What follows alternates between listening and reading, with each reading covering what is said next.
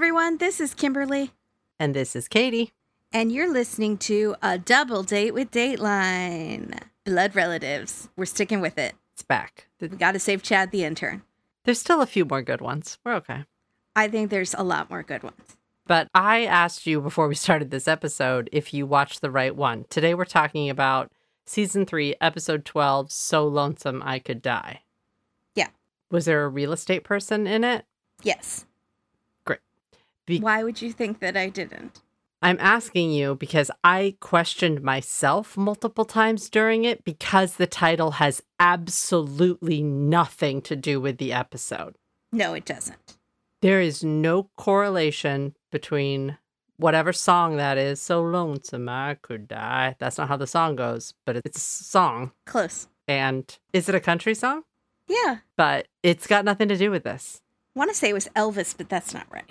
So long. Are you giving it a bing? Hank Williams. There we go. I like can hear a vague notes in my head, but I, I don't know the song. Don't come at me, Hank Williams fans. I can't know all the songs. That's sad. But it's actually so lonesome I could cry. And then this one is like so lonesome I could die because No reason. it's blood relatives and people are dying. But that's it. But no one is lonesome. Yep, let's just get into it. Brenda's with us again. Brenda Strong. Are you expecting she's not going to be there? I have some beef with her this specific episode. I'm going to be kind, but I'm going to air my grievances a little bit, just a little bit. You can air them, but I still would like her to come on this show. I'm not blaming Brenda. I have questions for Brenda. I don't think Brenda's doing this on purpose. I just want I need to know if the chicken comes first or the egg in the scenario I'm about to talk about. Does that make sense? Is it the play on words that come so fast and furiously that there's about 10 in a two minute span? Took up two pages of my notes. Yeah. Yeah, yeah, yeah, yeah, yeah, yeah. Okay. And then there's another one that's just like blows everything out of the water and I almost turned it off. I literally had to take a break and go get a banana. I love it. You need potassium. She's leeching you of your potassium. Okay, here we go. We open on a self made tycoon, his beautiful family, and two brothers sharing the glory. Off the bat, we know two things immediately. Everyone is in blue, so our color is going to be either teal or blue, and one of the brothers did it Why do you think right away? because there's three brothers. There's just, this is not the wife killing the husband. But there's also a son, a handsome son. I, I was pretty sure when they showed the three brothers that it was going to be one of the three brothers. I was like, this feels like three brothers, two of them sharing in glory probably mean they work together. And then we'll see if I was right, but that's what I thought right off the bat. Now we get our dramatic foreshadowing where we see like a gun firing, quick images that we're going to see throughout. But what's most important is that during this quick foreshadowing, we see two creatures. So, as typical blood relatives fashion for those who, f- if you're for some reason joining us for blood relatives on Discovery Plus, that's what we're talking about. Yeah. By the way, if I didn't announce it, You're gonna just gonna be really confused. I'm sorry. I don't even know what to say. There's always blood and there's always a family and symbols. and there's always a creature of the week and there's way too much symbolism. The two things that we pretty much get every week are a creature of the week and a color. Yeah. So our color is blue or teal. It'll be seen throughout. And our creature is going to be one of these two things. We see this sort of wide, flat beetle that I looked up.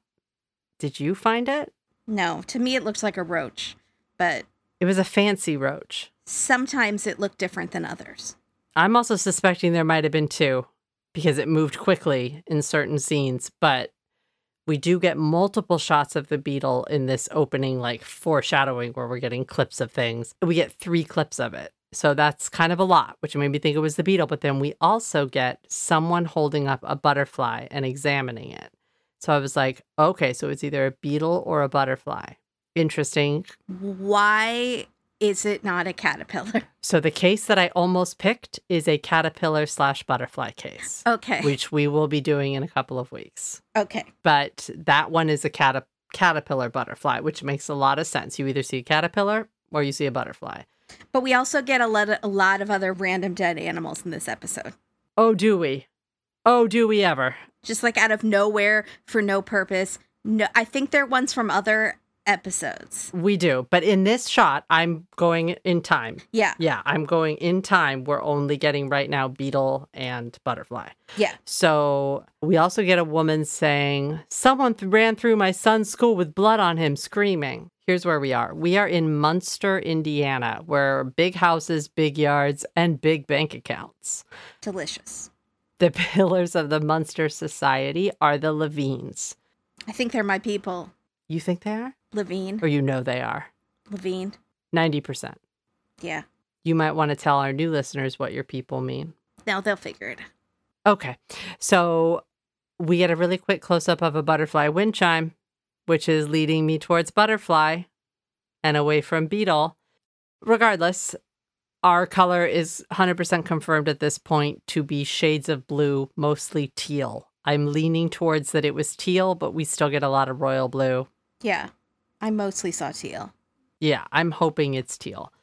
And then we meet our family of three, the Levines. First up, we have Father Donald Levine, who is currently in our reenactment wandering around his yard and his pool area with a big butterfly net. And he is in a turquoise button down shirt and slacks. He's dressed really, really nice for a pool party. For butterfly hunting. Yeah, really nice. Like a tucked in button down. He's a real estate mogul. He's worth $25 million plus, and he is very pleased with himself as he captures a butterfly in his net. I don't like this. Yeah. Brenda tells us living in the burbs hasn't bottled Donald's ambition. So here's where we get the ball rolling. Yeah. And we see Donald holding up a blue tinted mason jar that I didn't even know they made those with a butterfly inside. Get it? Bottled up ambition. Yeah. I got it.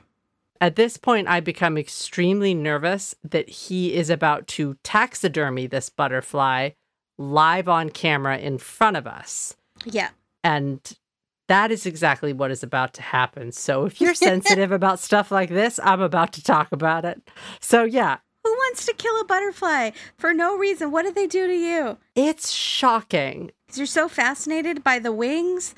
Like, you're just going to watch this creature squirm. Listen, is this is why I need to know if this is a script is written and we are doing action to go with the script or they're just coming up with action and these like clever word plays that were about to happen is added around it. I really don't know. I, I don't know what's happening here, but here we go. I'm not going to tell you exactly what he does right now. If you really want to know how to kill a butterfly, you can look it up. Suffice to say, he asphyxiates the butterfly on camera.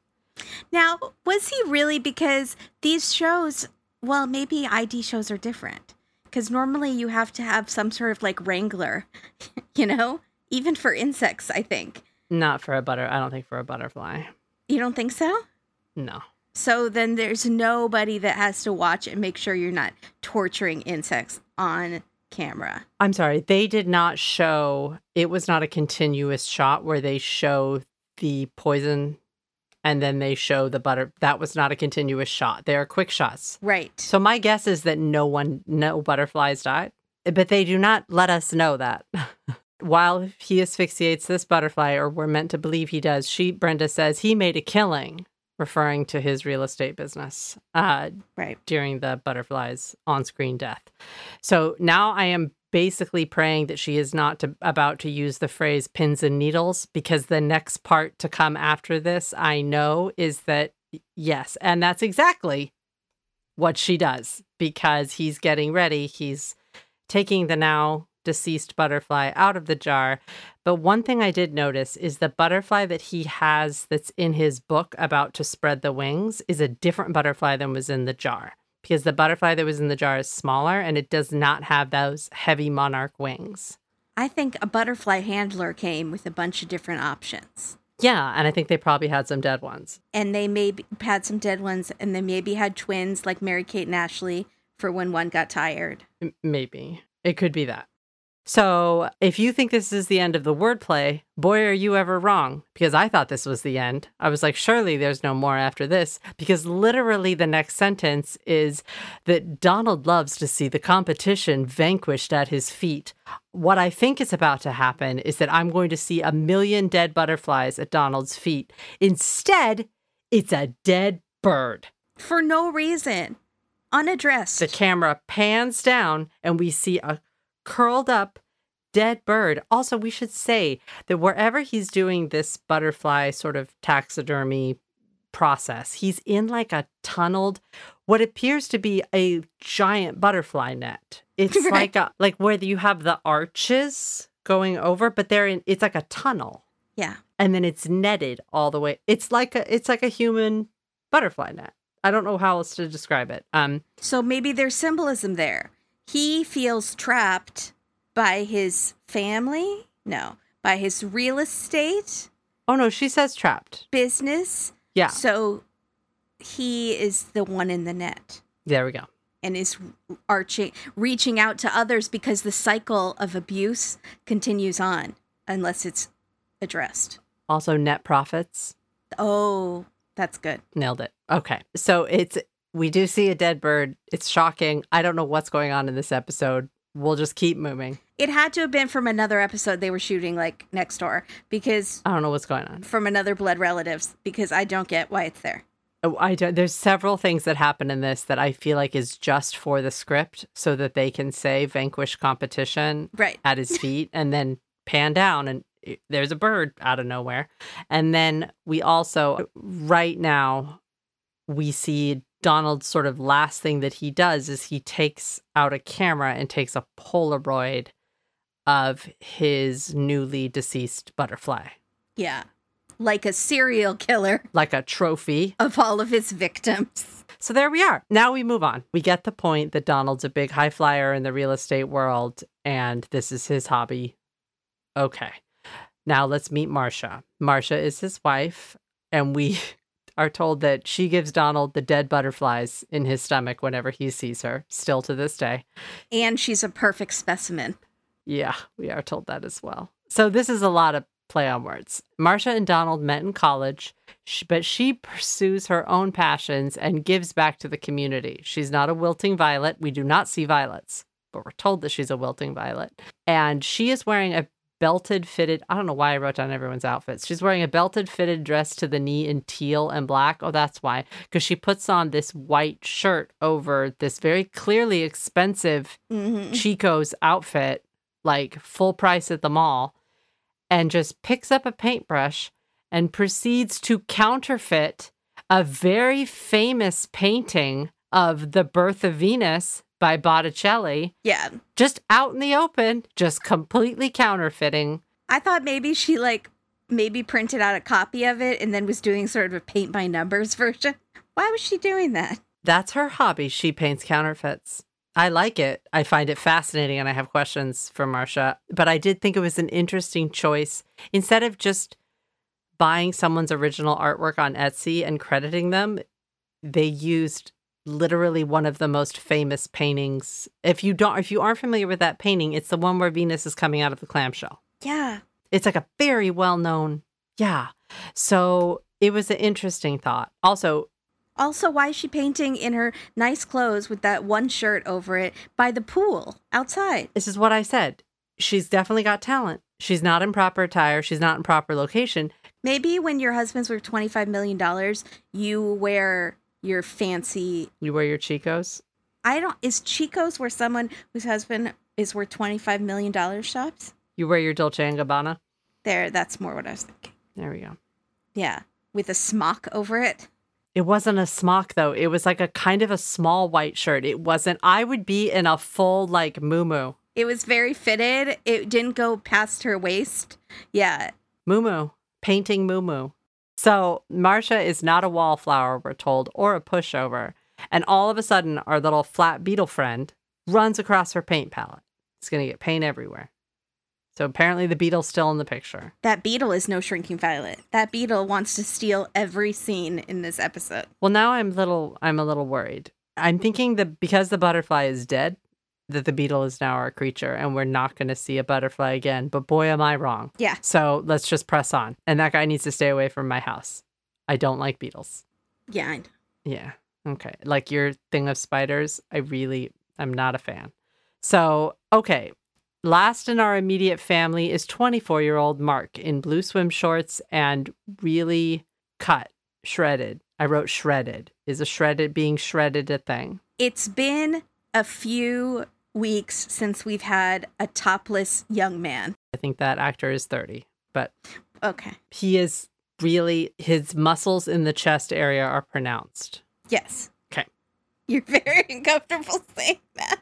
Uh, He, I noticed it. I was like, oh, they're showing him in a swimsuit for a reason. Okay. But it's blood relatives. Remember, they always show the young men. They do, but we haven't seen it in a minute. We haven't watched any sexy episodes. I watched one and immediately said, You're going to be doing this one and passed it your way because I was not interested. I can't wait. So he's the golden boy and he gives his painting mom a purple thistle. And we think, oh, that's very sweet. He loves his mom. I don't know where he got the flower. He got out of the pool, literally got a flower, walked over to his mom, who's counterfeit painting pictures. So, presumably, he picked it from her own garden and handed it right to her in front of her. And she seems to think this is lovely. Or it was floating in the pool. This is the sweetest thing ever. And like, but as he hands it to her, and as happens in Blood Relatives, we get that and the tone changes and we get sepia tone. And all of a sudden, her hand has blood running down it. And at this point, Brenda says something about thorns. I didn't write it down. He is not the type to be a thorn in his parents' side. We also find out that his life couldn't be going any more swimmingly as he was swimming in the pool. I won't. I shan't. I shan't. It's too many. I have to put a cap on it. Anyways, we find out that he's very ambitious, hardworking young man who recently graduated from Yale Law School. Yale. He's no joke. Yale, Yale. Yale, that's serious business. And he's good looking and fit Yeah, he's a catch. and rich And he's Jewish. Oh, your mother should be so proud. and Jewish and a lawyer. Oh my God. Oh, he's the one. He's the perfect package. Oh my goodness, don't let Joni watch this episode. He's not real, Joni. He is real. He's not real. That's an actor. Well, that's an actor, yeah. Okay, now let's meet the brothers. Donald's two brothers, who are mentioned at the very beginning, the brothers who share in everything. They both work for Donald's real estate firm. And all of a sudden, we see cactuses, and I'm like, I thought we were in Indiana. We're not in Indiana anymore. Now we're in Arizona because we're told that the real estate business recently expanded to Arizona, and middle brother Robert handles the Phoenix branch. He's like cleaning mud off of one of their for sale signs, and the company logo appears to be the three heads of the brothers. Headshots. Just three white dudes. That's exactly what I thought. So he's cleaning off the mud off the thing. We find out that Robert wants to be just as successful as his big brother Donald is in the Chicago area. And as he's cleaning the mud off the signs, all of a sudden we get that, and the camera changes again, and we get the sepia tone, and the real estate sh- sign shows all three men, but now they all have bullets through their foreheads. Anyways, so we're told at this point that Robert has kind of a swarthy charm, which I love. He was just a really nice guy to meet. And he seems that way. This actor's portraying him like that. But now we have, in the history of Blood Relatives, the most awkward wordplay of all time, an awkward thing like action of all time. Robert is taking a picture of this house that's for sale, and he's kind of like in the yard. I think he's facing the house. We don't know. Yeah. But Brenda says, and though Robert may pine for an even bigger role in the family business, he's always careful not to hog the spotlight.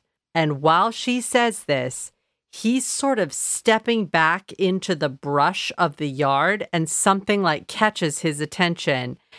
And as she's saying, he's always careful not to hog the spotlight. He leans over, pulls the tall grass back to reveal an incredibly realistic pig statue that's like hiding in the weeds. Was it a statue? I thought it was actually supposed to be a dead pig. I think it's a painted pig. No, it's meant to look it's meant to look I think it's like a realistic pig statue. It would all depend on his reaction to it, right? So if it's like an actual sta if it's a dead pig, Then it would have had flies or something. It would have looked more like the bird. This just looked like a weird, okay, it looks like a rubber weird. like a pig mask on a statue. But it's like in the weeds. It's so weird, and it's dead. Like its eyes are closed. Yeah, in the weeds. And it's in the tall grass because everything is in the tall grass. Thank you, Stephen King. Everything bad is in the tall grass. Okay, is this literally so she, she can just say, hog the spotlight? I need to know the simplest answer. Why does he step back into the brush and find a pig statue hiding in the weeds? The simplest answer doesn't make a lot of sense to me, but it would be they scouted this house for the show, and the show already happened to have a pig, dead pig statue in the grass, and they just tried to work it in because they thought it was creepy. That's the simplest because that means it wasn't intentional. But I feel like that's not, no one would have that in their house. So this has to be intentional by the show, which means it is to mess with our heads. They don't know that we're ever going to do this. I need everyone out there to go and watch. I'll get the time code. We need to know why this is there. I don't think seeing it is going to help people, but I can post a screen grab of it. I'm sort of feeling like people aren't going to believe us and they need to see it for themselves. Okay, then I'm going to post a screen grab. I feel like they might, if they don't watch the show, think that we are on some sort of LSD trip, a joint LSD trip where we're having the same hallucinations together because we're so intertwined. Why is that pig? Okay. Why is that pig there? We can't. We all right. We're moving on. We've got some more creepy stuff coming, but in the history of blood relatives, that and the doll are now like at the Yeah, at the top. that's the top. Okay, so now we meet our youngest and last brother, Billy, Billy Levine. So he's not okay. Sorry, Brenda says right here, and while he isn't a real estate shark, okay. I am so scared at this point that he is gonna to be tripping over a, A shark shark. statue. I was like, don't do it. Don't do it, Brenda. Don't you put a shark in the forest because he's clearly in the woods. We're lucky, she says.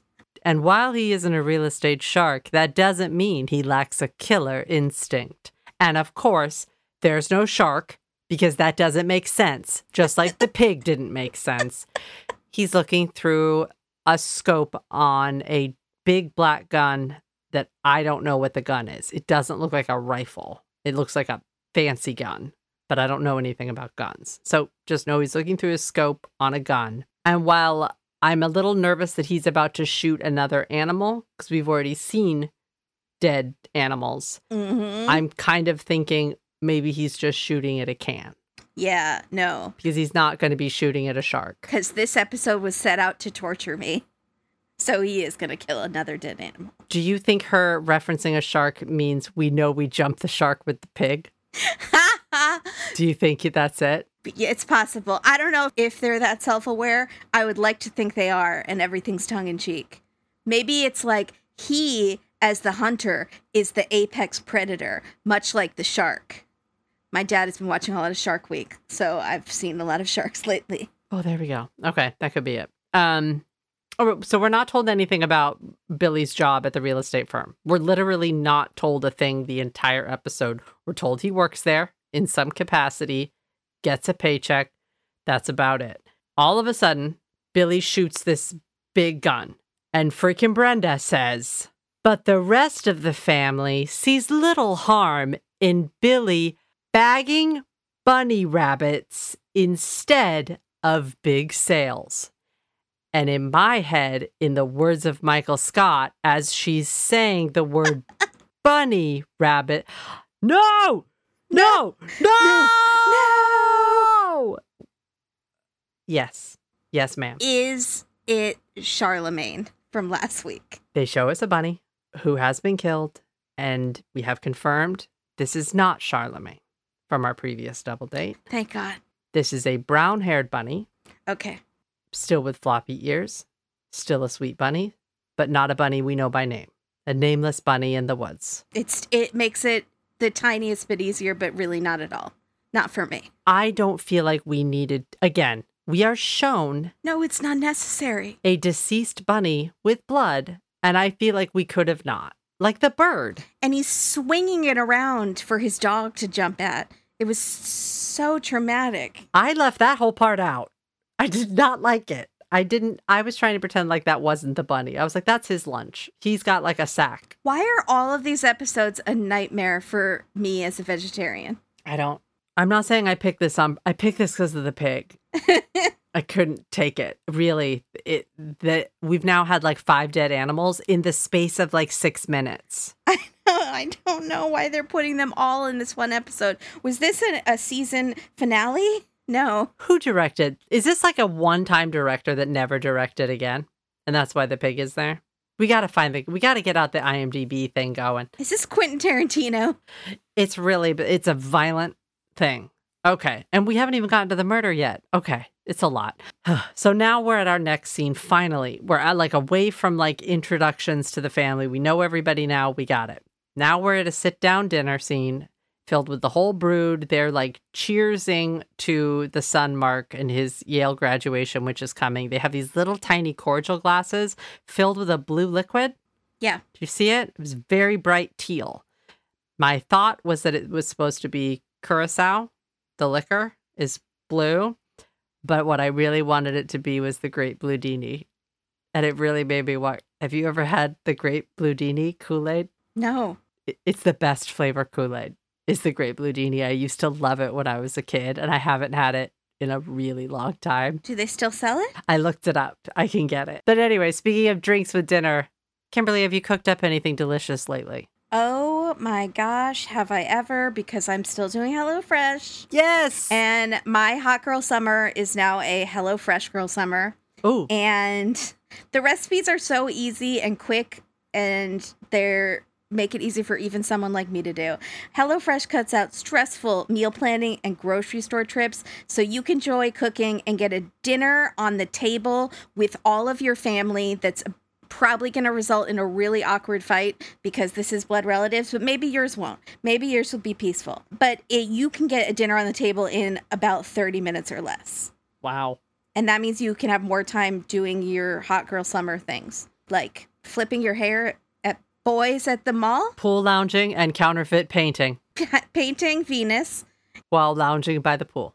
Yeah, summer is also perfect for grilling. Just make sure your backyard is clear of roaches and the poor butterflies. HelloFresh has grilling bundles, surf and turf packs. I was thinking if you were dating someone, how fun would that be for like a second date and then you grill outside? I think that would be a great idea. I'm a grill master. I peeked at some of the meat stuff because I think my family would love it because they love to grill. And they have bourbon steak. They have Oh. a juicy Lucy burger, which is my brother's like all-time favorite thing that I've ever seen him have. And they always have amazing vegetarian stuff that even the meat eaters in your life will love. I made the sweet chili tofu rice bowl, which was restaurant quality. It was so good. And then I was peeking ahead to next week's recipes, and they have a meatless shepherd's pie with like Yes. cheddar mashed potatoes on top, and it just sounds. That's the best. Shepherd's pie. I can already taste it. It sounds incredible. Also, HelloFresh is super flexible. So you can go on the app and change your delivery day, food preferences, plan, skip a week if you're going out of town. It's amazing, you guys. And I love when listeners tell us what they just made and how much they love HelloFresh too. So send me pictures. I want to see what your food is. Yeah. Go to HelloFresh.com forward slash Dateline 14 and use code Dateline 14 for up to 14 free meals plus free shipping.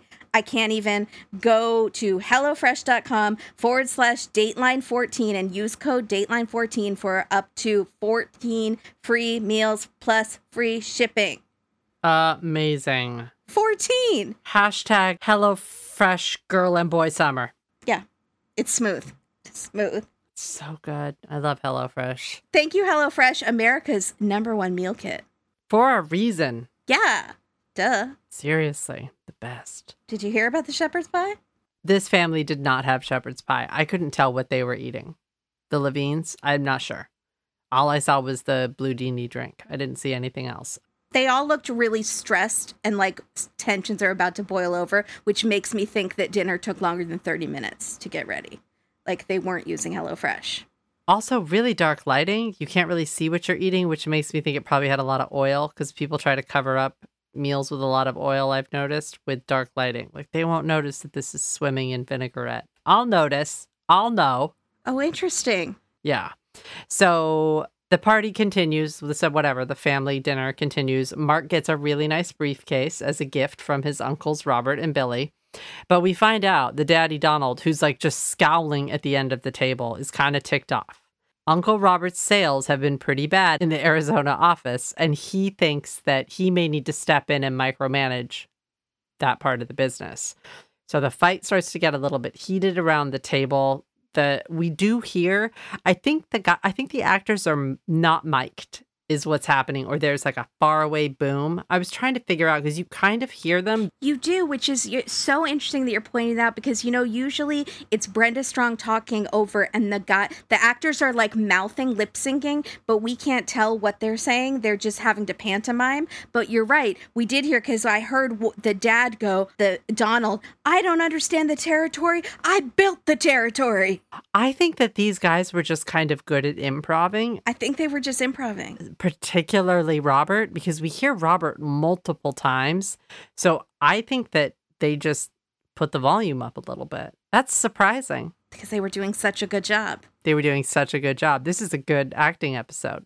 Last week we had We had real tears. the women with the real tears, and this week we have the gentleman with the real improv skills. I like it. So Marcia decides enough is enough and decides to put an end to it. And I can't see exactly what she does here. I hope you saw it. I rewound like three times. It seems like she slams a knife down in the middle of the table. She literally picks up this giant knife. giant knife. which will be later used to cut the cake, and she slams it down into the middle of the table. She doesn't like put it down like sharp side into the wood of the table, which I thought she was gonna do. She just for no reason slams it down to create a loud noise. Why she picked the sharpest item on the table that could have ricocheted and hit someone's jugular, I don't know why. And she shouts stop, and we hear her shout stop when she's slamming. It's really strange. It's confusing.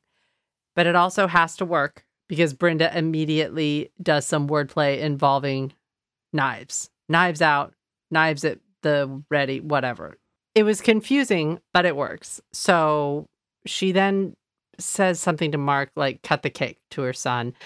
He goes and starts cutting his graduation cake. Oh my god. It's a cake with his picture on it where he's smiling normally. And then suddenly she says, basically, Donald doesn't care about ruining the family dinner. He just wants someone's head on a platter.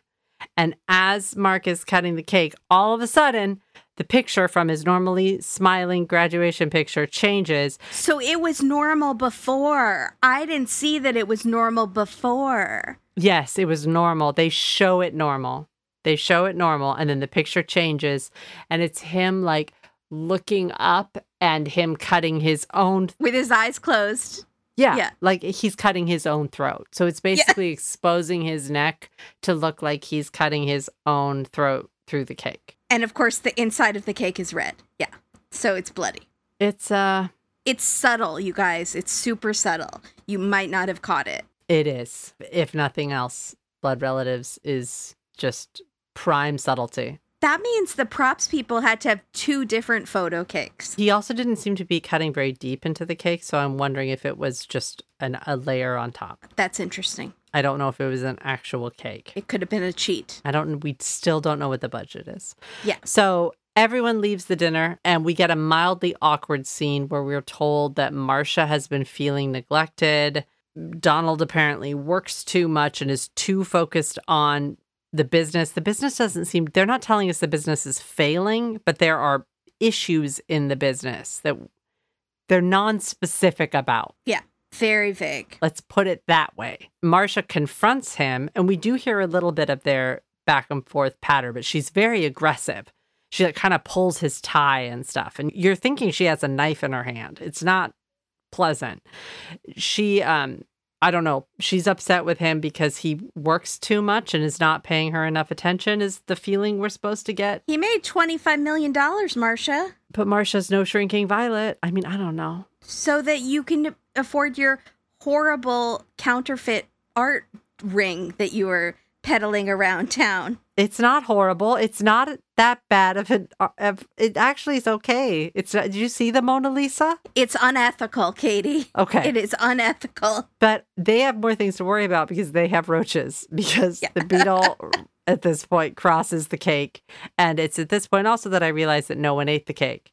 So I have questions. I mean, it was pretty awkward. Literally, no one had a piece of cake. I would have left. I would have lost my appetite too, and that's saying something. I would have taken it to go. Give me the corner to go. Anyways, Mark could have taken some up to his bedroom. Give me the corner to go. we'll take both corners if no one's going to take them. Anyways, we come back from commercial and we have another scene between Donald and Marcia where it's even more awkward. Now they're in the office and Marcia comes into his office in a teal dress and blue jewelry, different teal dress. She gives the office assistant a look like you better not be messing with my man. There's a very awkward exchange between Donald and this office assistant who drops some files and like bends down to pick them up. I don't know what we're supposed to think at this moment. Is she the office assistant that later talks to the police? She is. We only get one. We get her, So it's a setup. It's like just, I guess, a setup. kind of, maybe. So we'd see that she actually works there. Yeah. But we're also supposed to see that Marcia's like kind of not pleased that this woman is in Jealous. Donald's office. She's like giving him a look for sure.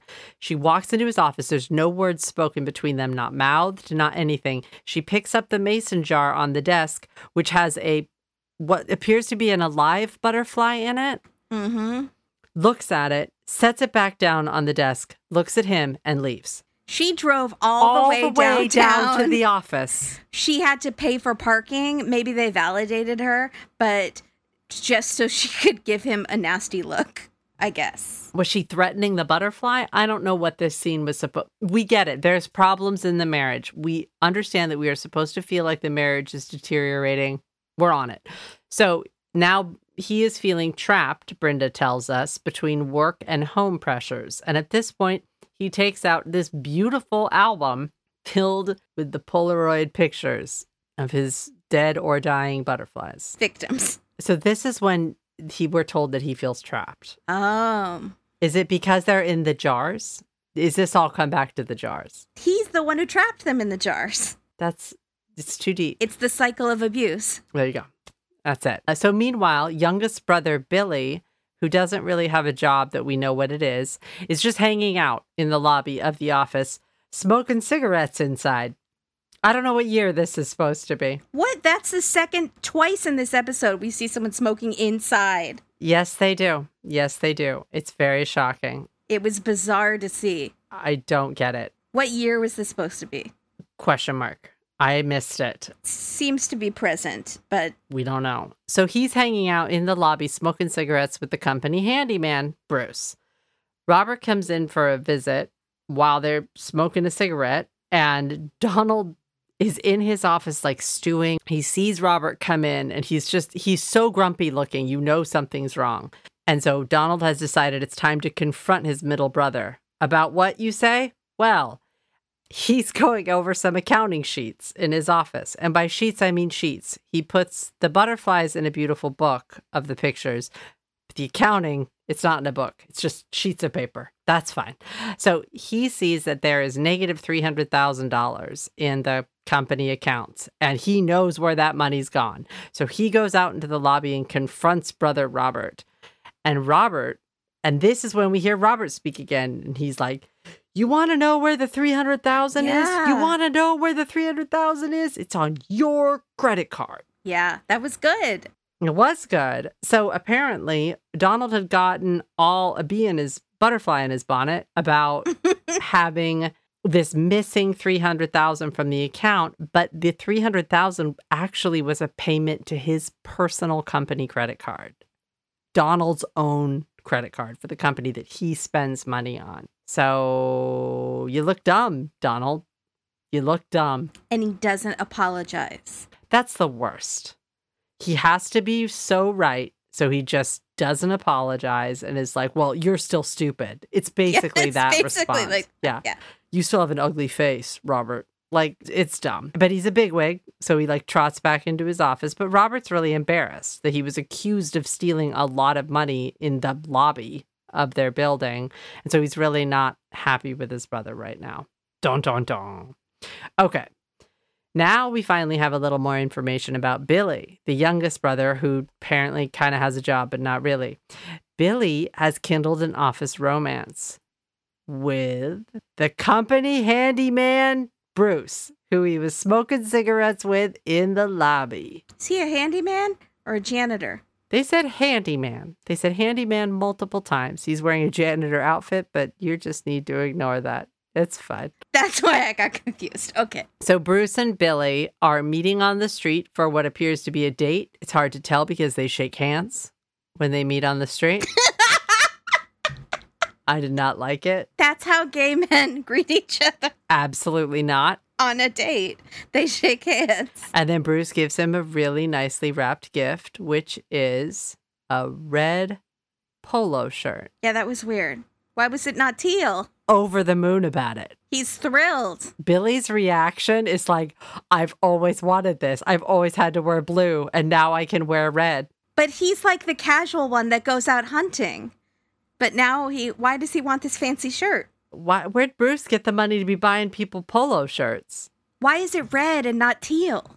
Because Billy always has to wear blue, Billy Blue. And so, awkward exchange. Billy seems super jazzed about his new red polo shirt, and they hug. That's a little better But much better. than the handshake and the nice to meet you, Mr. Levine. Oh my goodness. So, of course, Donald is not happy about this relationship either because some of his investors may not like it.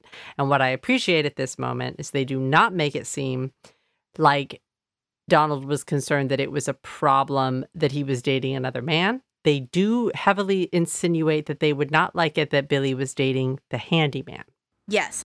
basically the janitor. I f- could see, I was trying to picture it. Like, let's say it was a woman, like the maid or something. They would have hated that too. Right. Now we are at the day of the big event. It's November 9th. Mark is packing up his car outside to leave for his graduation to be sworn in as a lawyer. Mom and dad, for some reason, are not going with him to this giant event in his life where he graduates from Yale Law School, but that's What else is she doing? Does she, she has to do more painting? well, we know what she's doing right now because she comes out to him in her painter shirt and another blue dress. She's doing Starry Night. She, that's, Oh, it's Venus the whole time. Kimberly, she does Venus over and over again. it's always Venus. Okay. She's still, until the paint is like seven inches thick because she just keeps going over it. No, she's the. What, what are you missing? There are multiple prints. She does it over and over and over again. I just can't comprehend that this woman has a counterfeit art ring in in Indiana. We've seen weirder things. It just makes me laugh. She's got talent. America's got talent, and it begins there. It's really impressive. So, unfortunately, she hugs him goodbye again with her painter's shirt on Yeah. and a paintbrush in her hand. I don't, Mom, And the biggest butterfly necklace I've ever seen. a big, giant Swarovski butterfly necklace that comes into play later that I did not see until later. And then I went back and saw this part again. And I was like, oh, it's on her body, which would hurt to hug. It was that Yeah. big that it would be like, ah, I feel like it would hurt your neck just to carry it around. yeah, like hurt your clavicle. But he doesn't drive away yet because all of a sudden we're like moving in time and we find out that at 9 a.m. the neighborhood gets a wake up call. Mark comes running out of the house, almost knocks the beetle. Did you forget about the beetle? Beetle's still here. Oh, right. knocks the beetle off a branch with blood all over him. And instead of at this point running to neighbors, he runs across the street to the school that we have referenced at the beginning of the episode. And we get our infamous line Someone ran through my son's school screaming. That's Mark. Covered in blood. Covered in blood, he picks up a payphone and starts dialing for help. Stop. no one would help him when he ran into the school covered in blood. Why didn't he go to a neighbor's house? Why didn't he go to the front office or the principal's office and use their phone? Why didn't he go to a neighbor's house Yeah. instead of terrifying a bunch of children because he's covered in blood? It's very, it wouldn't have been my decision, my choice. He's also packing his car really early in the morning then. If this all happens at 9 a.m., Yeah. I wonder if his swearing in is like, no, it must be like the next day It must be like the next day. because he's driving. Okay. Anyways, I just, it's a very strange sequence of events, but we very quickly, I'm covered in blood and just saw a murder. I'm going to go surround myself by some children. Good idea. I don't think he thought about it. I don't know how great Mark's state of mind was after this. I'm sure not good. We'll we'll find out sort of what happened to him right now, but I'm assuming he lost a lot of blood. But it looks like there are houses adjacent, caddy corner. But you don't know kind of what you do. Maybe he knew people were going to be home at the school. Right. He didn't know if it's 9 a.m. Yeah. People would probably not be if they work at the houses. Right. So he runs, but Although, if you are being chased by a murderer, again, school. maybe lead them away from groups of children. For future planning, I'm marking it in my head for next time, so I'll know better. I cannot guarantee that I won't run into a school. I feel like I would be safe. They have lockdown procedures in schools. Do you have a lockdown procedure in your house? No. Great. So there's that proves my point. Anyways, Mark had run into the school and the principal does actually spot this grown man covered in blood running through the halls and he calls 911. Mark tells 911 that someone came into his house and shot his whole family. So here we have the crime. The police arrive to the house. A beetle is crawling on a bloody package. A bullet hole has shattered some framed butterflies. We're getting quick shots here. There is blood spatter on the counterfeit birth of Venus. They find Marcia on the ground in. Did you catch this? Where they found Marcia? The China room, which is the thing that rich people have, I guess. You know anybody with a China room? No, I do not. Are these your people? Do they know? I mean, have you ever been inside a Jewish home with a China room? Is it for because I was thinking China kosher. Isn't China kind of important? Well, my parents don't keep kosher. But would it be something that kosher families would they separate No. China by room? No. No. I tried. I thought maybe for a second I was like, I don't. I I don't believe that that is the thing. No. okay, so it's just a fancy China room. That's it. Yeah. Has nothing to do with anything else. All right. Sorry, everyone. So it's a fancy China room, but that's where she's found. She also has two gunshot wounds and is pronounced dead immediately upon the police's arrival. The police go a little bit further into the house. They find Donald in the hall in a hallway, and he's been shot twice as well, but he's actually not quite dead. He's alive. So he's rushed to the hospital, and the forensic team immediately comes in and starts to comb the scene. Detectives also start to talk to Mark, who has a really bad, like, gash on his face and a depression to the back of his head, like he was hit. Yeah, I didn't like that because they're like he has a superficial wound, and then Brenda's like, you see his face is like ripped in half basically, and he has the depression in his head. That's not superficial, I'm also surprised that they would not talk to him at the hospital, right? but maybe they did, and we're getting this out of order. We may be keeping him at the house for just continuity of the shooting, Yeah, I think so. so they don't have to film at the hospital, but Yeah, I would assume the ambulance because the paramedic is like holding his hand, talking to him. the paramedics would insist he go to the hospital because I think that that's why he ran to the school. I think he was confused. Yeah, he was probably concussed. Yeah, and sort of ran to the thing he saw ahead of his eyes. So I don't know. Maybe he also thought he was a child. I don't, I mean, you don't know. what? He could have. Maybe he went to that school. I thought the same thing, but I didn't say it. But also, I'm also wondering if he isn't friendly with the people at that school. Like maybe he knows the principal. And so he knew he would be there or she would be there. It was a comfortable place for him to go. Right. Yeah. And they went. So, but his cut is really bad on his face. And the detectives can a little talk to him a little bit. So he remembers what happened somewhat. He remembers loading up his car and a delivery guy in a blue sedan shows up with a package. But the delivery guy is not like a normal delivery guy. He's not dressed in a uniform. He's just like a guy with a package. And he says that he has to have Donald Levine's signature on it. He's got to have the dad's signature. Mark is really nice and trusting and walks this guy inside. And the next thing he remembers he wakes up. He doesn't remember getting hit. He just wakes up and sees his deceased mom, which is awful and so traumatic. I can't even imagine. Mm-hmm. So that's all we get for now. That's what he remembers. And then he gets up and runs out of the house.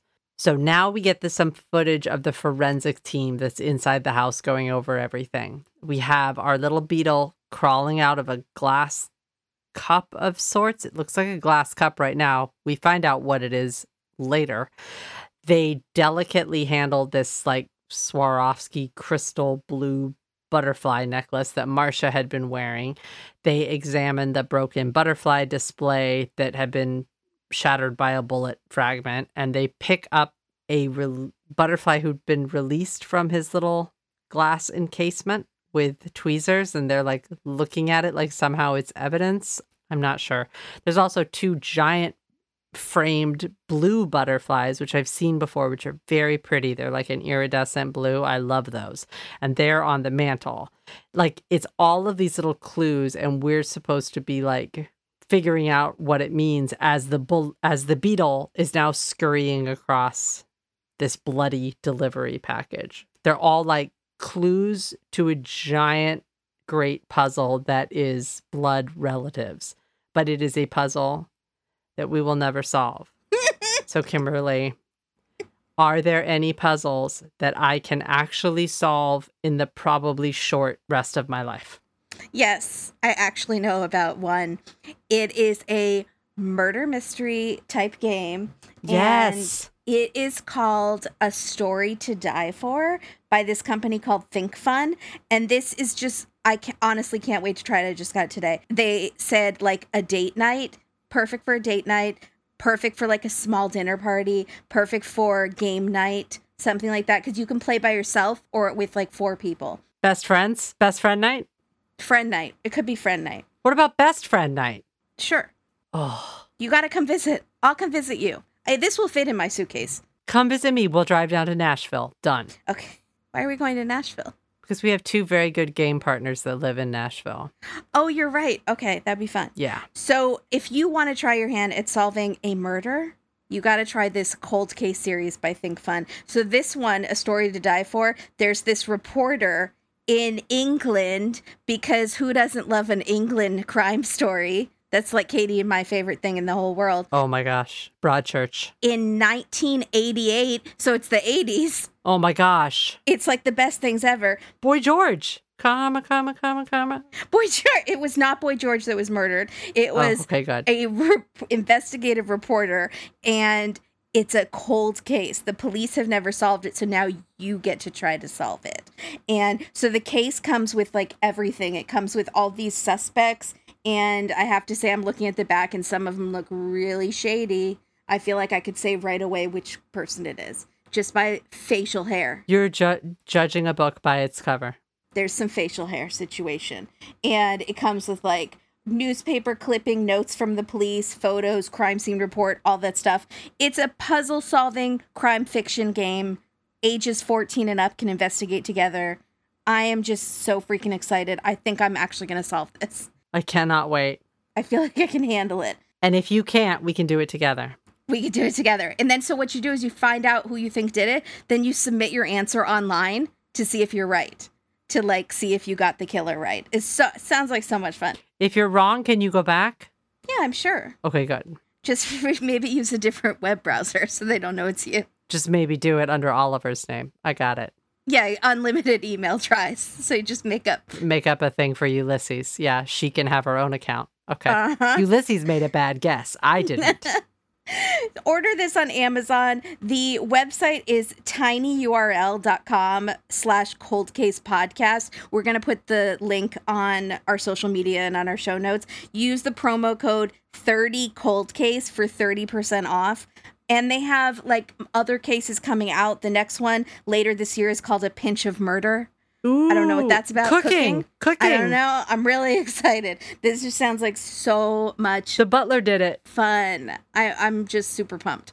So thank you so much, ThinkFun, for Cold Case, A Story to Die For, because I love this. I love it. And it's British.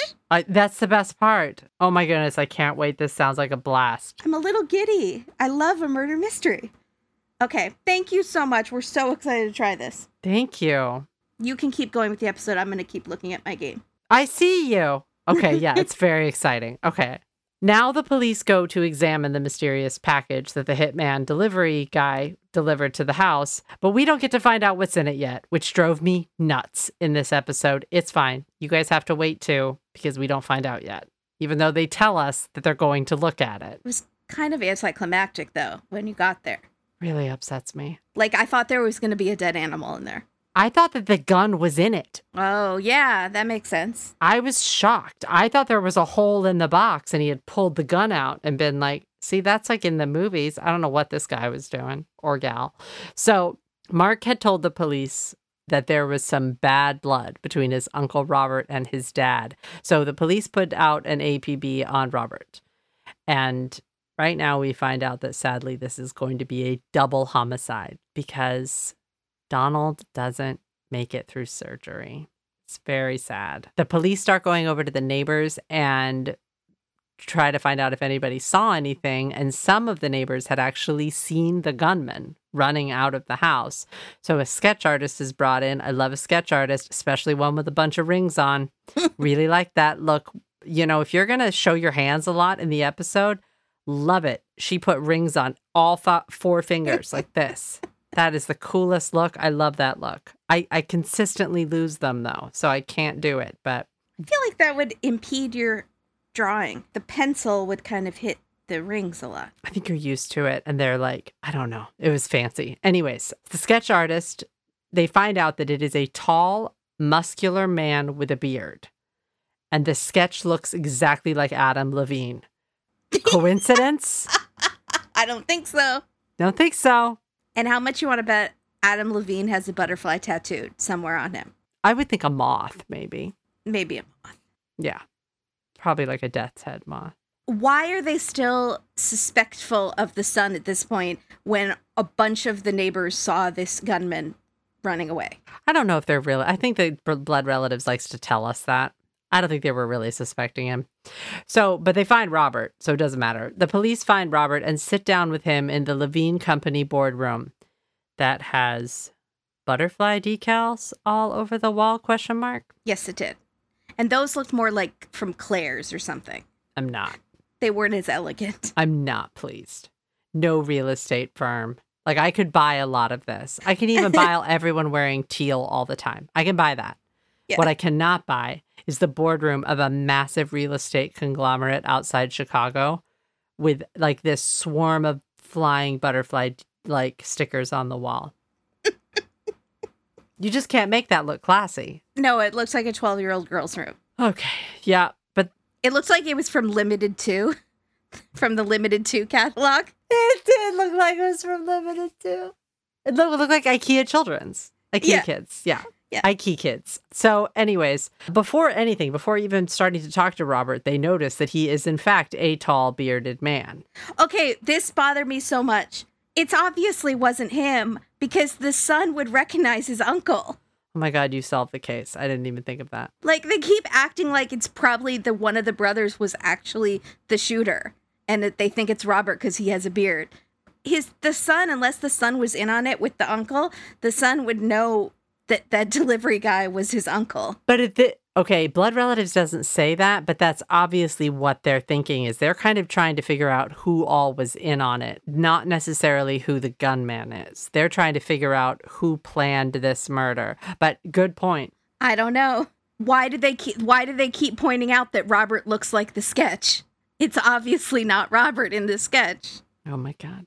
Right? Oh, we can't talk about this. Yeah. Am I wrong? Am I missing something? Yeah, you're totally right. But it's only for a few minutes. It's only for a few minutes that we think this is Robert because something happens right now. Okay. So they're talking to Robert. He's doing his like really charismatic, like charming guy thing. He's really cooperative and he also seems pretty broken up about the murders. He says he would never ever harm his brother. So the police buy it, kind of. So they go to interview Billy, the youngest brother now. And Billy seems to know nothing about the murders either. But during this interview with the police, he gets a phone call and motions a very important coworker to come into the butterfly boardroom. And guess who it is? Brucey Boy. The janitor, No, he's the handyman. handyman. Brucey Boy, handyman boyfriend. He comes in, but he also happens to be a tall bearded man who looks like Adam Levine. So he doesn't. He looks like Ethan Hawke. That's let's not say yeah. I'm- No, the sorry, Bruce the handyman looks like Ethan Hawke on a hard day, A raw, very hard day. and the sketch looks straight up like this love has taken its toll.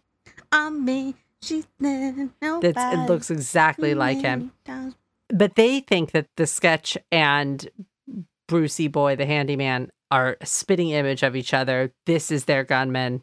They've got him. But he has no reason to kill Donald or Marcia. So they're still like, eh, okay, he looks a lot like this, but maybe it's just a coincidence. So now police go back and talk to Mark, who's back at the house. He's a little out of sorts. He's smoking cigarettes in the kitchen. So now we've got our second indoor smoking scene. We don't see smoking a lot and stuff anymore. And Mark's like puffing away in No, it that's it stands out so much. I couldn't figure out what the smoke was in the room. I thought they had hot coffees or something. I was like, what is the smoke in the room? And then you see him put the cigarette up, and I was like, okay, there. But he is in the kitchen smoking cigarettes wearing a bulletproof vest. He's like super scared. So he's just, I don't, I think he's a little out of it. Like to me, I'm like, he's concussed I think he has an actual head injury. yeah. and his family just died. Yeah. Like his he's an only child and his both his parents died in the split second the day he's graduating from Yale. And he was attacked too. Yeah, this is kind of a mess. He's going to be a bit of a mess for a minute. He needs some better help. And so he needs some like very much better help. Like Yes. whatever the highest level is. Yeah. So even though he is, however, going to inherit 25 million from his parents dying, eh, that's kind of a lot. They just don't have proof that Mark was the one who arranged this hit. They don't think he carried it out, but maybe he arranged it.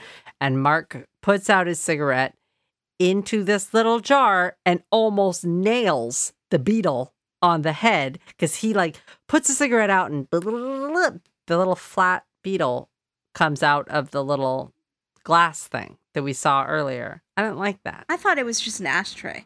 It's a fancy ashtray, it might be. Yeah, they're fancy people. I'm used to an ashtray being like a Sprite can. So that, you know, it's fine. A monster energy drink. Like an old AM PM cup. That's like, that's what an ashtray is. Just anything that's encased in liquid. So, anyways, the police now finally are going to do the thing that I want them to do so badly, which is open the stinking delivery package. We're at the forensics lab, and apparently there is stuff, not a gun, in the package. I don't know what else is in the package. We only really find out about one thing, but it's very important. It's a map with a giant circled area so dumb. Like this part, like this area circled that's right next to the Chicago airport. Why? Why did you put that in the box? How is that helpful? Like it, it literally encompasses several square miles. Like you would have no idea where you were going. It, there's nothing specific. There's no coordinates or an X or anything. It's a large circle. I think it's pretty important. He, uh, no, but it's right where the rental car spot is. Again, what? How does that help someone? Just go to the airport.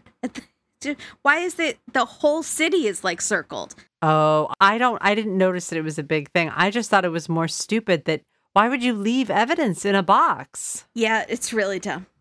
It's really dumb. So the cops get the records from the rental car places that are in that area and they find a blue sedan. I'm assuming there were many blue sedans, I know. but one of them, here's the big hit. One of them, the rental company shows that it was prepaid from Phoenix, Arizona, and signed by Mr. Phoenix Real Estate himself, Robert Levine. That's bad. So they question Robert, and Robert says that it was actually rented from his company account and anybody could have signed for it. Does that just mean he lets people forge his name all the time? Maybe. Mm, Or just a bunch of people are allowed to rent cars with that account. And he just has a signature that goes on it. Okay. Uh, Right, and he'll just like sign off on whatever. Oh, he just signs it. Okay. Also, he has an alibi for the day of the murder. He was out with two clients at the time, and they are able to fully co- corroborate his alibi. He has witnesses that saw him at the time. But again, we knew it wasn't him because his nephew would recognize. Yeah, I did not think of that. That was that's the smartest thing of all. It's actually what Kimberly said.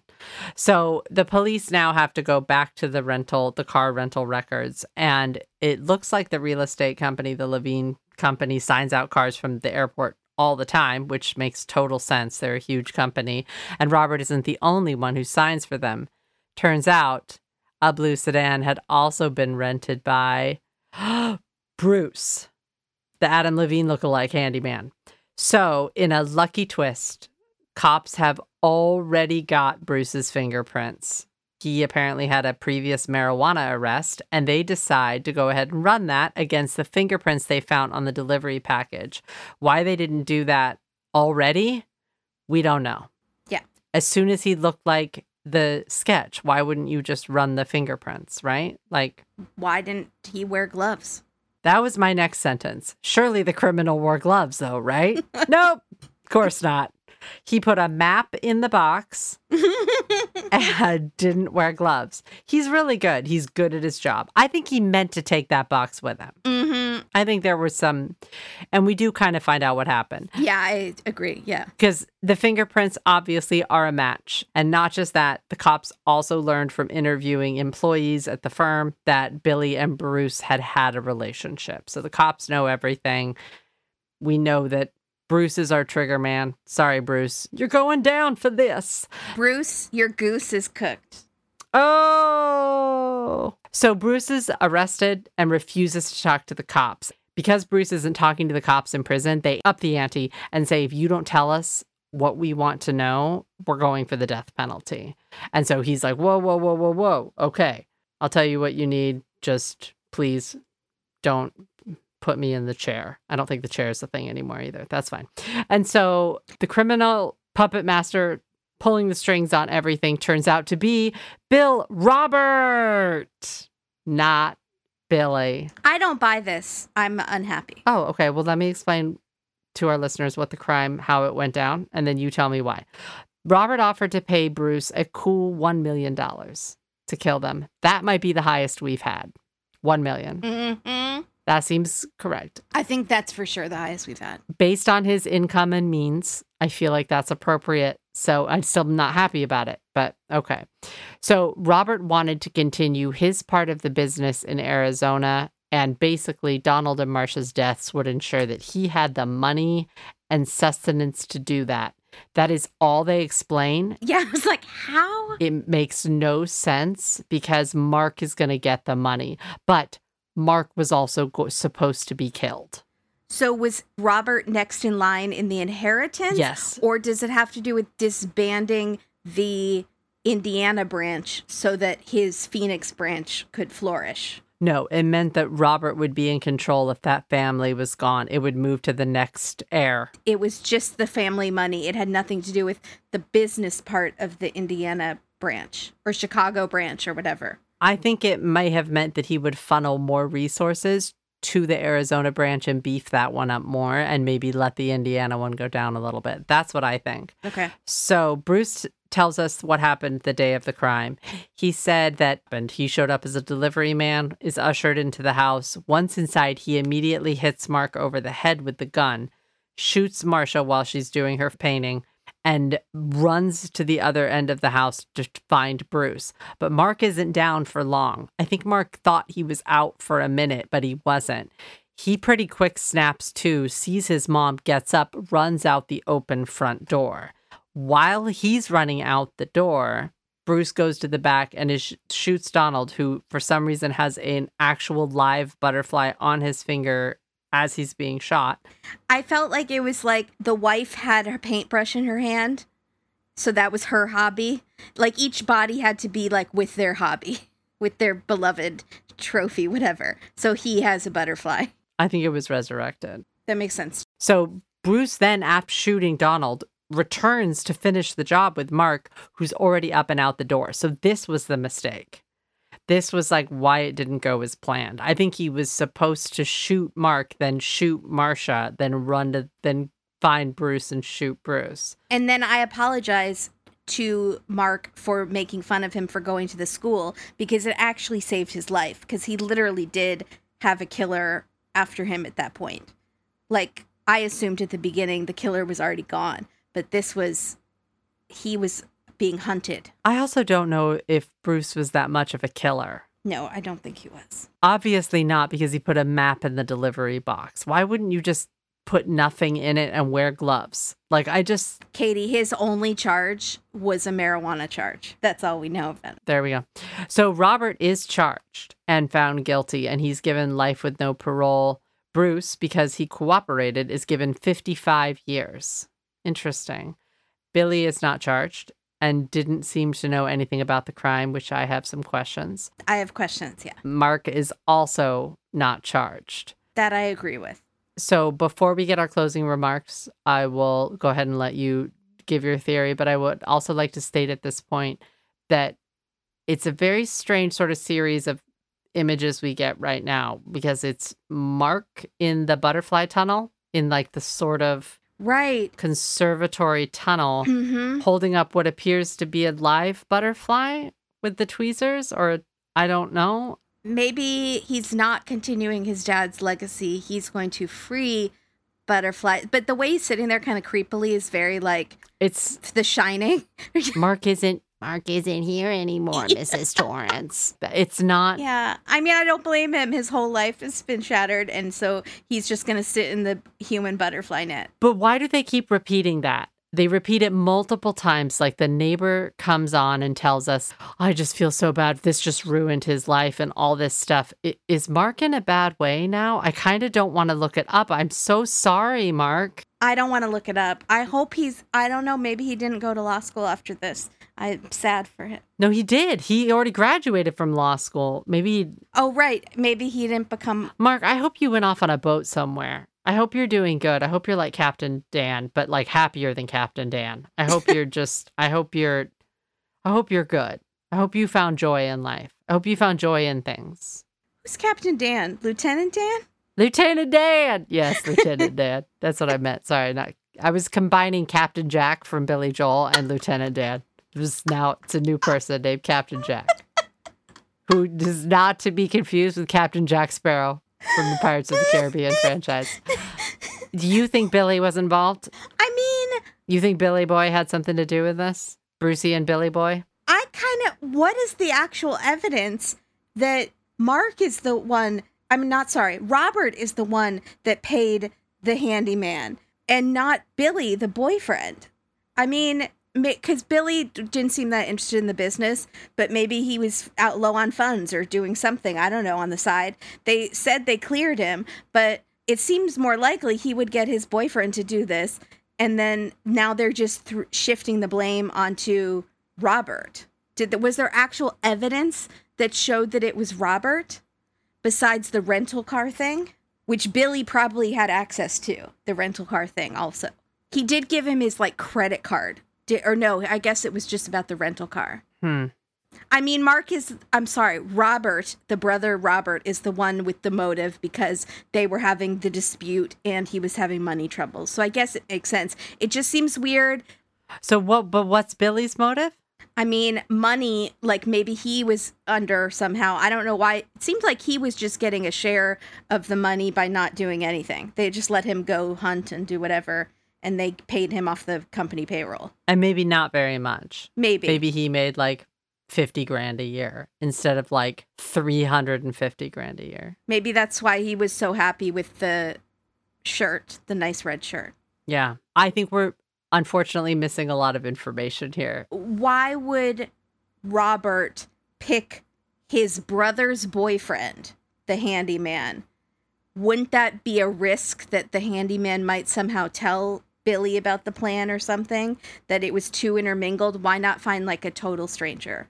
It's very odd that Billy would not know about it. Yeah. It seems like Billy would also want to be in on it so that he could like run away with or you know they would all have money together cuz but I don't know it they also didn't they didn't insure us. They said that they had had a fling. They didn't sometimes they said they had a fling, Billy and Bruce. Sometimes it said they had a relationship. So I think Right. if they weren't together, Would both uncles be willing to kill their nephew who just became a lawyer and had done nothing wrong? See, I was really shocked that that was actually a mistake. That I thought that Mark was not supposed to die, which lead led me to think that it was the uncle for sure, because the uncle would not want to kill his nephew. But he would have to. Right, but he was supposed to die. Yeah, to get the money. If it was about the family inheritance and not what I said about the business, like shutting down one business, maybe liquidating one business and then using that money for his own business. I don't know. It's the same business. But Bruce, it is the same business, but like his branch wasn't making a lot. So if he shut down one branch, he could save his branch in his town. It seems weak. And it seems weak. Bru- but Bruce said that the son was supposed to die too, which is so cold hearted. I have a lot of questions about this. I'm going to have to look some stuff up. The, the son was just given a nice briefcase by Robert. Well, that doesn't mean anything. Well, he gave him this nice briefcase and then planned to have him killed shortly after. Hmm. But I mean, that's he's not going to not kill him because he gave him a briefcase. That does. Hmm. No, I mean, it showed that he had fondness for him. Or why bother give him a nice gift? Maybe because you feel guilty because you're about to have him killed. I don't know. Why give him a briefcase? You know he's not going to use it because you're going to kill him. Hmm. I would really like to know exactly what happened here. Oh, by the way, our mugshots on this, it's startling that, okay, blood relatives got this a little wrong because actually Robert and Bruce do look similar. Like in this the shape of their facial hair and everything. The two actors do not look they're not like the same coloring. I'm sorry. I mean these two men are brunette and seem to have the same kind of width to their bodies. Does that make sense? Yeah. So it made sense that like if the sketch artist The real Robert is not my boyfriend. He was not my boyfriend. That's for our Patreons. he was not my boyfriend. I do like the actor Robert, but the real Robert, not a fan Yeah. from his mugshot. He looked a little bit like Placido Domingo. Oh. Oh. Oh, we didn't get any of this stuff. I'm just going to read one sentence to you. McKinney felt like he had no choice but to commit the murders because Robert Levine had threatened to kill McKinney's wife and two daughters if he didn't. Bruce was married. Wait, who threatened to kill who? Robert Levine. Robert, the brother who is in jail, who did it, who masterminded it, Heath. threatened to kill Bruce McKinney. Bruce, Bruce's last name is McKinney, threatened to kill Bruce's wife and two daughters. He had a wife. that he was cheating on with Billy. Yes. Bruce was married. It just, I don't get why Robert would threaten the handyman's. Why would he think this marijuana handyman would be a good killer? Also, he's dating your brother. I don't know. This says federal prosecutors. It's more like he would blackmail him. I'll tell him that you're dating my brother, your wife, and she'll leave you. He d- he went one step beyond and said, "I'll kill them all." I know, it seemed excessive. Why are you like so the prosecutors who charged that Robert Levine wanted Donald Levine killed so he could gain control of his brother's 25 million dollar fortune. This is from the Chicago Tribune. Through Levine's trial, prosecutors portrayed him as an asset rich but money poor. I don't know. I don't know. I'm disappointed in you, Robert. I still don't see how Billy's not involved. Ooh, here we go too. Donald Levine, the reason he had so much money, I missed this in the episode. Developer of shopping malls in the Chicago area. He's a commercial real estate. I remember they said that and I forgot it. So he's a commercial real estate agent. That's why he has so much money. Gotcha. But Robert is residential Robert seems to be a residential real estate. Because he was taking a picture of that pig house. If look, if the house you're trying to sell has a pig statue hidden in the yard, there were sacrifices that happened in that house and you need to get out of there. Yeah. There's one line that you didn't get, and I'm shocked you didn't get because it speaks to you. I probably wrote it and just missed it in my notes. What one? I don't know if it was about Donald, but it was about someone. is experiencing a startling metamorphosis. Metamorphosis. That's your book. Kafka. It's Kafka esque. I should have sent you that shirt. I bought you a shirt and Oliver stole it. Oh, that's okay. I bought you a, like a Kafka metamorphosis shirt. I don't want that. It sounds creepy. I know you don't want it, but I want you to have it. Did you read it yet? You read it. No, I haven't. There is an audio version with Benedict Cumberbatch that I might listen to. But wait, why did they? You're not, I wouldn't read it. It's sort of upsetting. But also, is that why there was a beetle? Metamorphosis works for the beetle because he turns into a beetle in metamorphosis, but it also works for the butterfly. But also, a caterpillar metamorphosizes into a butterfly. Into the butterfly. So it works for both. So you guys, you be the judge in this beetle or butterfly. What are you today? Are you a beetle or are you a butterfly? You be the judge. That's beautiful. This is how we end it from Brenda. The tragic events remind everyone that even of it on a day of celebration, life can deliver unimaginable nightmares. Sweet Lord, Brenda. So just be constantly vigilant. this could be your last moment or your family's last moment. You know how happy you are when your child graduated law school and was about to become a lawyer? That day will be the worst day of your life. Thanks, Brenda. Also, let's return to the title. Why is it called So Lonesome I Could Die?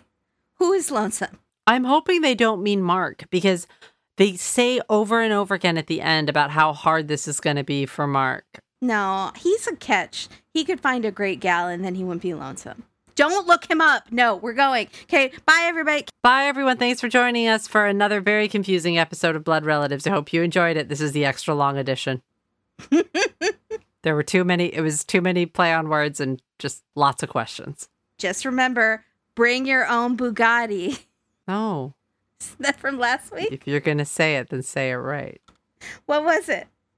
Be your, Be own, your own Bugatti. Bugatti. But in this case, it's Be your own beetle? Beetle or butterfly. You decide. Which one are you today? Choose your own adventure. Choose your own blood relatives creature. Bye, everybody. Bye. Also, have we had wind chimes before? I feel like you've tried to bring up did the wind chimes mean anything? That's something that's going in my head. I feel like you have thought that wind chimes meant something before in a previous episode. In a blood relatives? Yeah. Maybe. Okay. They do always seem to mean something in that they are your dead ancestors speaking to you. I think that's what they do. Unless you went and bought them at like Ace Hardware. And then they probably don't have a spirit attached to them yet. That's what I think of. I think that's where 90% of people get their wind chimes is like at Ace Hardware or on Amazon. Then it's only 10% that have spirits in them. How do you get the ancestor ones? On Etsy? What are they called? No. Maybe at a garage sale or an estate sale. That's someone else's relatives that are talking to you. Uh huh. Okay. Or they're passed down from your grandmother. Can you write to us, anyone out there who's ever gotten wind chimes passed down to them? I'd like to know about this. I didn't, that might be a thing, but I don't know about it. I'm curious. Maybe in the South. Well, Robert's a smiler. Also, I would like you to find the Robert actor. I'm interested in him for you. He is super handsome to me. And seems kind of charismatic right? Yeah, I liked him. I was going to say something. I thought you'd make fun of me. No, not at all. I thought he was super cute. I liked him. Do we know him? Is that a stupid question? He looks, he does look very familiar. Okay, we may know Robert. It's possible we know him. Yeah. All right. It's possible we went to school with Robert because he seems very familiar. But uh, it's great because he's also kind of supposed to be likable. So we find this out right now.